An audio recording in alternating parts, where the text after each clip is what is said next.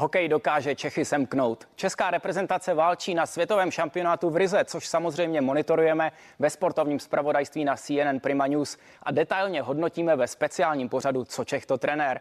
Ovšem fenomén českého hokejového národa žije i v případě parahokeje.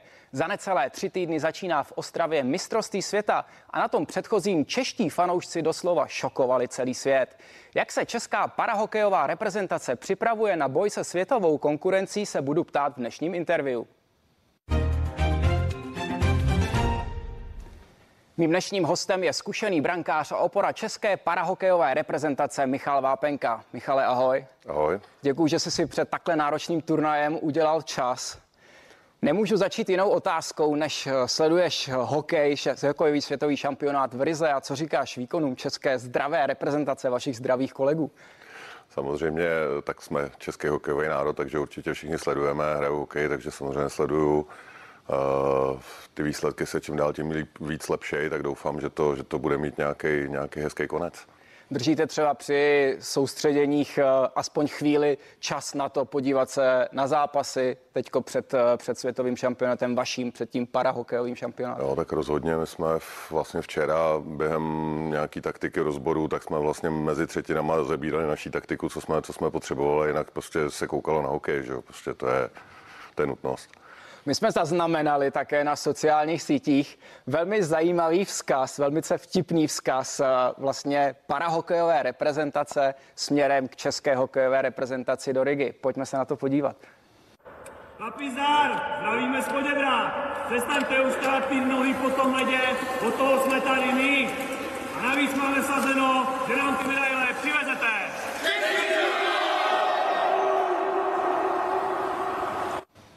Je vidět, že i humorem se dá tužit parta a já si myslím, že právě eh, k handicapovaným sportovcům ten humor patří. Jaká je nálada teď před světovým šampionátem? Je to krátce tři týdny před začátkem? Tak já si myslím, že tady z toho videa je naprosto jasný, že nálada je, nálada je naprosto v pořádku a k nám jako k parahokeji nebo vůbec k tomu, k tomu sportu eh, s nějakým handicapem prostě ten černý humor nebo vůbec humor a černý humor kor eh, patří a já si myslím, že tohle je krásný vzkaz. Jako. Pojďme k tomu světovému šampionátu. 19. června začíná v Ostravě mistrovství světa. Na tom minulém v roce 2019 čeští fanoušci doslova šokovali celý svět bylo vidět i na nejvrších funkcionářích paralympijského hnutí, světového paralympijského hnutí, že si s úžasem v očích fotili fronty diváků vlastně před eh, prodejem vstupenek a ty vyprodané uh, zápasy v Ostrava aréně, kdy na vašich, zá, kdy na vašich uh, utkáních bylo vyprodáno. Vlastně byl průlom v, ve sportu handicapovaných, protože takováhle atmosféra častokrát není ani na paralympijských hrách. Jak jste to dokázali? Hmm, já nevím, jestli jsme to dokázali my jako hráči nebo my jako, jako tým, ale vím, že obrovský dík a, a smeknutí patří organizátorům, který prostě nějakou dlouhodobou kampaní prostě ty lidi dovedli přilákat a dovedli jim prostě je přesvědčit, asi nevím, nevím jak, eh, že prostě se mají přijít podívat a pak se nechali strhnout tou atmosférou a tím, co, tím, co v té hale se dělo eh, za úplně úžasnou pozitivní energii, která tam prostě proudila celých, celých těch deset dní, nebo, nebo jak dlouho ten šampionát trval, úplně úžasný zážitek. Jak se vám hrálo v takovéhle atmosféře? No, já bych pravdu řekl, tak jsem se snažil to vlastně nevnímat, protože pro mě je to vlastně ohromný problém se nějak nechat rozptilovat a snažil jsem se vždycky strašně soustředit jakoby na ten, na ten zápas, na, na to, co mě čeká a vlastně užívat si to až po těch zápasech a možná třeba zpětně až po tom turnaji, protože prostě, ale ta hala, ta energie tam prostě byla, byla tam strašně cítit a bylo to strašně příjemné. Takže ty diváci vás dovedli, byl to vlastně vyrovnání nejlepšího úspěchu, vlastně čtvrté místo na světovém šampionátu té elitní třídy A. Eh, kdy vlastně ve finálovém utkání s Koreou jste podlehli, ale myslím si, že pro všechny fanoušky v České republice jste byli vítězové, protože se jste se stali hrdiny národa. Eh, jakou atmosféru očekáváte letos? Samozřejmě vzhledem i k těm eh, protikovidovým opatřením. Tak uvidíme, ještě, ještě, ještě tam jsou, já nevím, 14 dnů, tři neděle do, do, do, do začátku šampionátu. Nevím přesně za mě, jaká je situace, co se týče počtu diváků a co se může ještě třeba do té doby změnit. Samozřejmě čím víc lidí, tím líp, protože prostě, říkám, ta atmosféra prostě pohltila opravdu kohokoliv, kdo tam byl a bylo úplně jedno, jestli je z Čech nebo, nebo z Ameriky nebo z Kanady. Eh, vím, že tam prostě za náma chodili prostě všichni funkcionáři, všichni hráči a říkali prostě, jak jste to dokázali, bylo to úžasný. A já doufám, že aspoň z nějaký části tohleto se bude opakovat, protože prostě se na to všichni těší. A i když třeba proti nám hráli týmy, který prohráli s náma, jako byli Norové, tak prostě za náma přišli a děkovali, že si tenhle ten zápas v takovýhle atmosféře mohli zahrát. To je fantastický. V podstatě už teďko běží kampaň Zažijme to znovu, to znamená, burcují se fanoušci, připravila, je připravena nová verze té parahokejové hymny, vlastně po Ostravě už vlastně běží veškerá reklama na ten šampionát. Jak do toho budete vstupovat po té sportovní stránce? Na úvod vás čeká zápas právě s Koreou, která vám na posledním šampionátu vyfoukla tu bronzovou medaili. Jak jste na ně připravený? Bude odplata? Tak samozřejmě bychom rádi, aby byla odplata, snažíme se na to připravit eh, a vlastně dá se říct, že nás čeká playoffový turnaj nebo playoff zápas hned, hned z, první, z prvního startu, protože eh, ten, ten turnaj je vlastně trošku jinak koncipovaný, než byl. Eh, je tam jakoby lepší čtyřka, horší čtyřka a vlastně potom, jak se to potká a teď se tam do toho dostali Rusové, to znamená vlastně ten tým, který prohraje v, pro nás ten první zápas s Koreou, tak vlastně půjde na Rusa. Eh, s tím, že vlastně na to, aby jsme se dostali zpátky do té top 4 a mohli bojovat o medaile, bude znamenat prostě, pokud ne, neuspějeme s Koreou, tak eh, vyhrát nad Ruskem, což bude velmi těžký, ale máme tu šanci s tou Koreou vlastně si zjednodušit ten postup, respektive vrátit se do té top 4 a bojovat o medaile. Jak vypadá situace v parahokeji ve světě teď? Koho považuji za největší favority? Jak vypadá situace, jak vypadá situace vůbec celkově v životě, že jo? Za poslední rok eh, bohužel žádný moc zápasy nebyly nebo turnaje. Eh, kdo jak se mohl připravovat ve světě, Kanada, Amerika snad nějakým způsobem něco někde možná lokálně, ale co, co jsem zaslech, eh, tak nic globálního, nic velkého nedělali.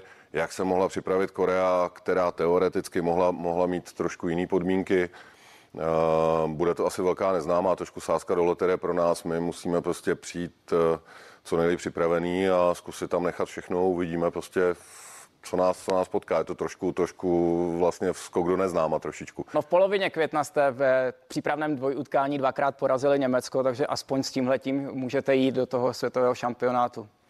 Uh, jo, tak byly v podstatě jediný přípravný zápasy. Doufám, že se nám povede ještě něco udělat na začátku, vlastně těsně před tím šampionátem, už, už teda v nějaký, v nějaký zápas nebo turnajový bublině, že si tam něco odehrajeme a uvidíme, jak se prostě ta půlka toho týmu, která se vlastně obměnila, dovede začlenit nebo dovede, dovede fungovat v tom, v těchto těch top zápasech. Říká můj dnešní host, brankář para hokejové reprezentace Michal Vápenka.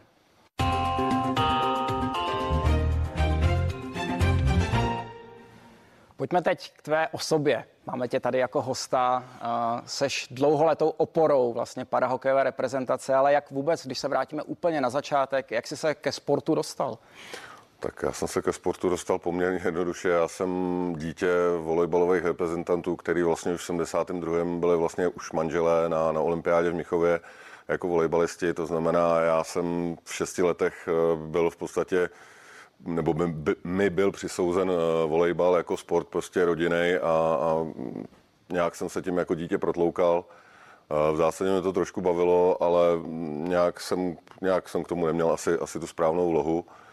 A vlastně obrovský zlom přišel až po 20, po 20, kde jsem vlastně přišel o nohu, tak jsem začal zkoušet a vymýšlet sporty, kde vlastně jsem si mohl zjistit nebo dokázat, co člověk může nebo nemůže s nějakým handicapem a povedlo se mi najít eh, vlastně zpátky volejbal, kdy, kdy jsem vlastně se zač, zase začal věnovat ve velkém sportu. Ten úraz byl při autonehodě. Eh, pomohl ti ten sport právě při tom návratu do toho normálního života?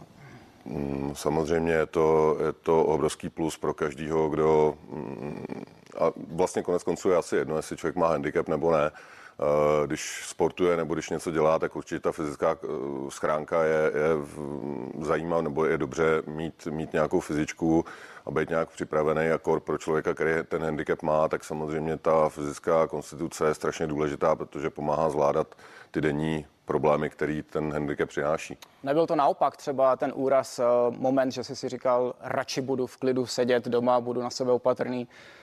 Mm, u mě to zlomil tenká táta, když vlastně ještě v nemocnici za mnou přišel a říká, ale já mám kamaráda někde v Budějovicích, eh, on hraje volejbal i bez nohy a, a něco prostě a zkusíme vymyslet nějakou nohu, která by to zvládla a budeme to, budem to zkoušet. A prostě pro mě to byl v tu chvíli impuls a, a možná asi start v podstatě do nového života. Ty jsi to s volejbalem dotáhl až na paralympijské hry v Atlantě v roce 96. Uh, dotáhl, no já jsem, já jsem se vlastně eh, čerstvě snažil, eh, stačil vlastně zařadit do toho týmu, který už měl vybojovanou nějakou kvalifikaci a vlastně měl jsem tu možnost se zúčastnit a bylo to, bylo to pro mě určitě strašně, strašně v těch 20 nebo 23 vlastně, jak to bylo, bylo úplně super, prostě se vlastně po tom, po tom co člověk přijde o nohu, eh, se dostat na takovouhle akci a, a zažít prostě takovouhle, takovouhle věc bylo něco úžasného. Pak jsi se začal věnovat florbalu je taková veliká perlička. Já to musím říct divákům, že ty si chytal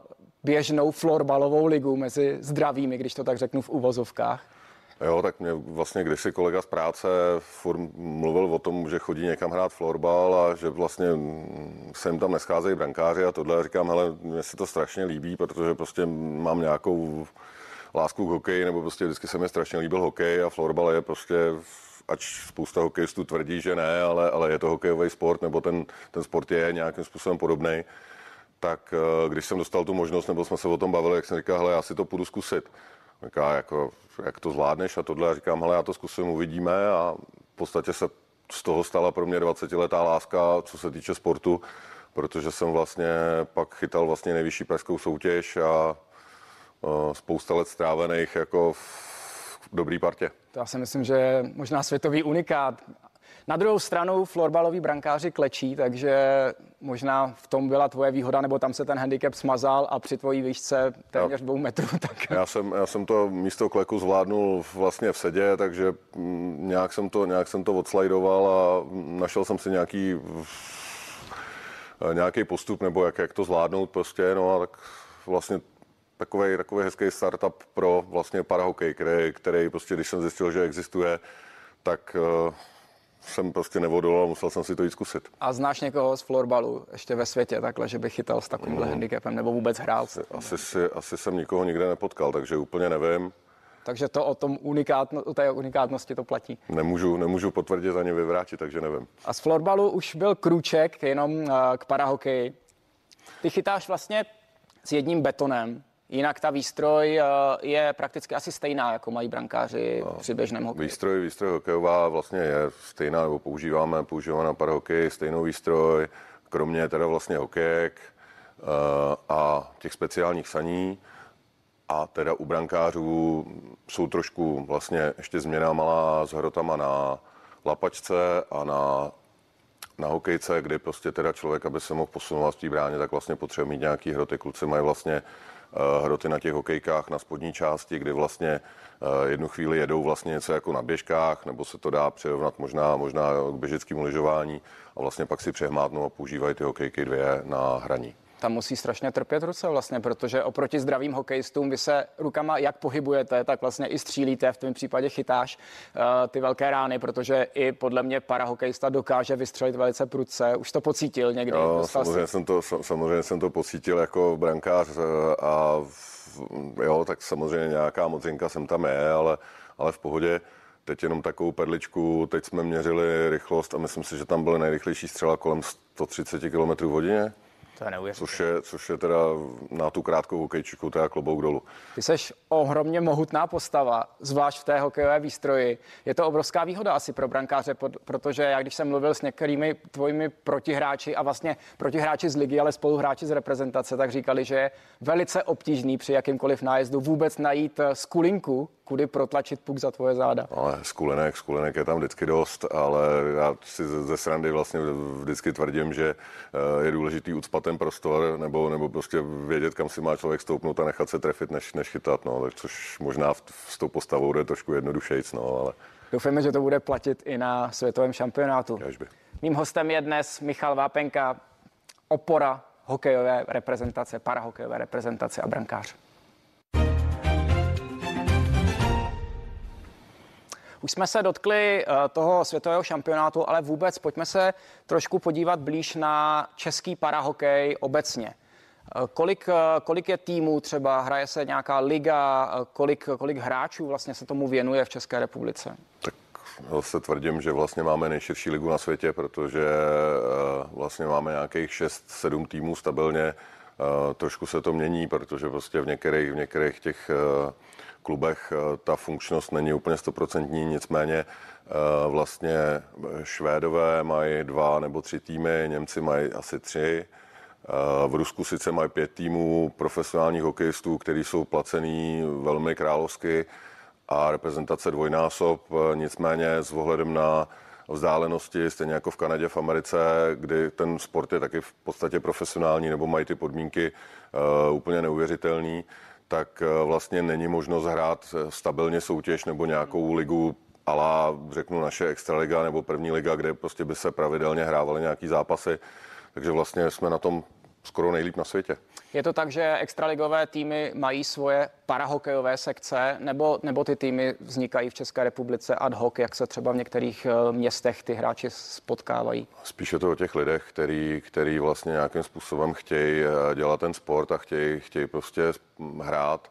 Eh, pravda, že se povedlo udělat týmy ve Zlíně, v Karlových Varech, v Olomouci, v Praze, ale není to úplně tak, aby se vlastně mm, jakoby extraligový tým vlastně šel a zakládal parahokej, takhle to není. Nejdříve potřeba se na ty hráče pro ten parahokej, pak se může založit klub. No. A ti nejlepší potom z té ligy hrají v reprezentaci. Pojďme se podívat trošku do zákulisí toho týmu.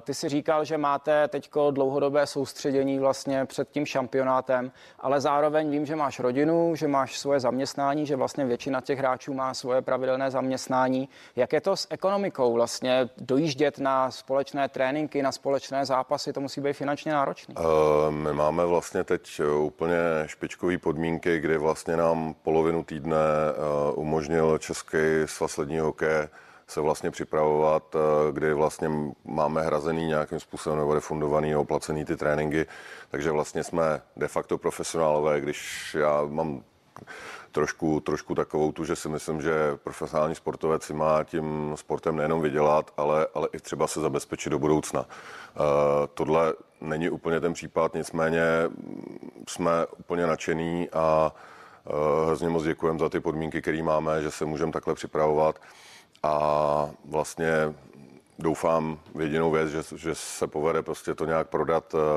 na šampionátu v Ostravě nebo možná třeba na dalších nějakých uh, akcích, kdy prostě ten tým vyroste a, a prodáme ty podmínky. Zlepšily se ty podmínky třeba po tom úspěšném šampionátu v roce 2019 s tou vizibilitou, s, tou, s tím, jak národ žil parahokejem? Uh, podmínky, podmínky vlastně máme, říkám, díky, díky Českému svazu ledního hokeje, co se zlepšilo, je povědomí lidí určitě, co se, nebo druhá věc, která se hodně zlepšila, nebo přibylo pár mladých kluků, který do toho mají zájem. Uh, Co jim můžete nabídnout, když, když přijdou? Jak je to třeba s tím vybavením? Protože já si dovedu představit, že ty sáňky jsou taky určitě specifická věc, kterou se jen tak člověk nemůže pořídit. Sáňky jsou vlastně podobné, když se na tebe dívám jako jízdní kolo, který je stavený vlastně každému pak vlastně na míru.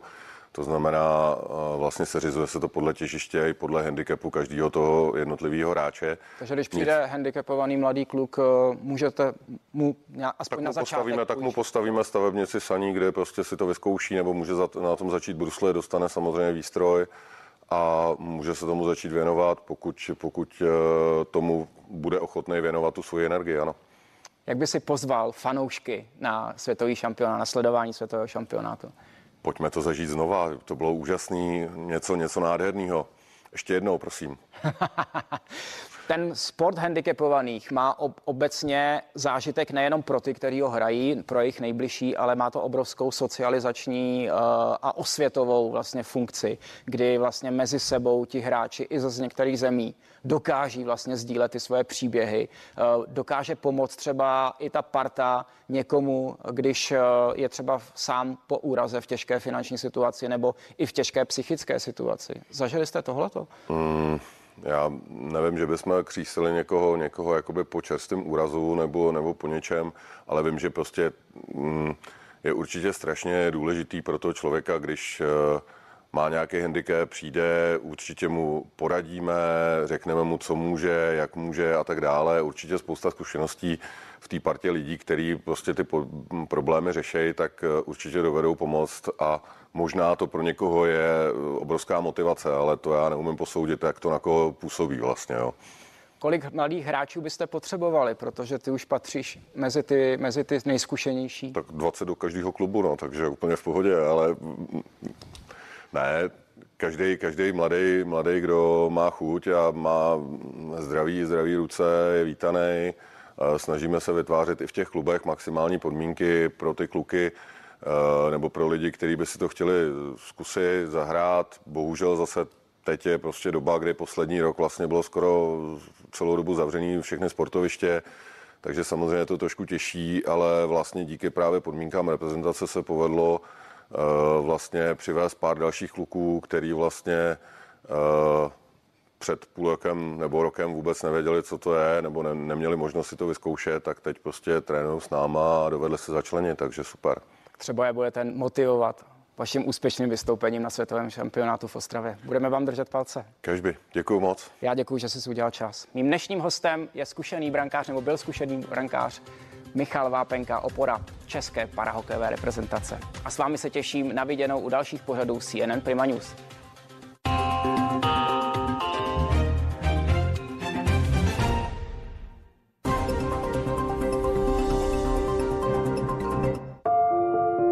Inovace nám pomáhají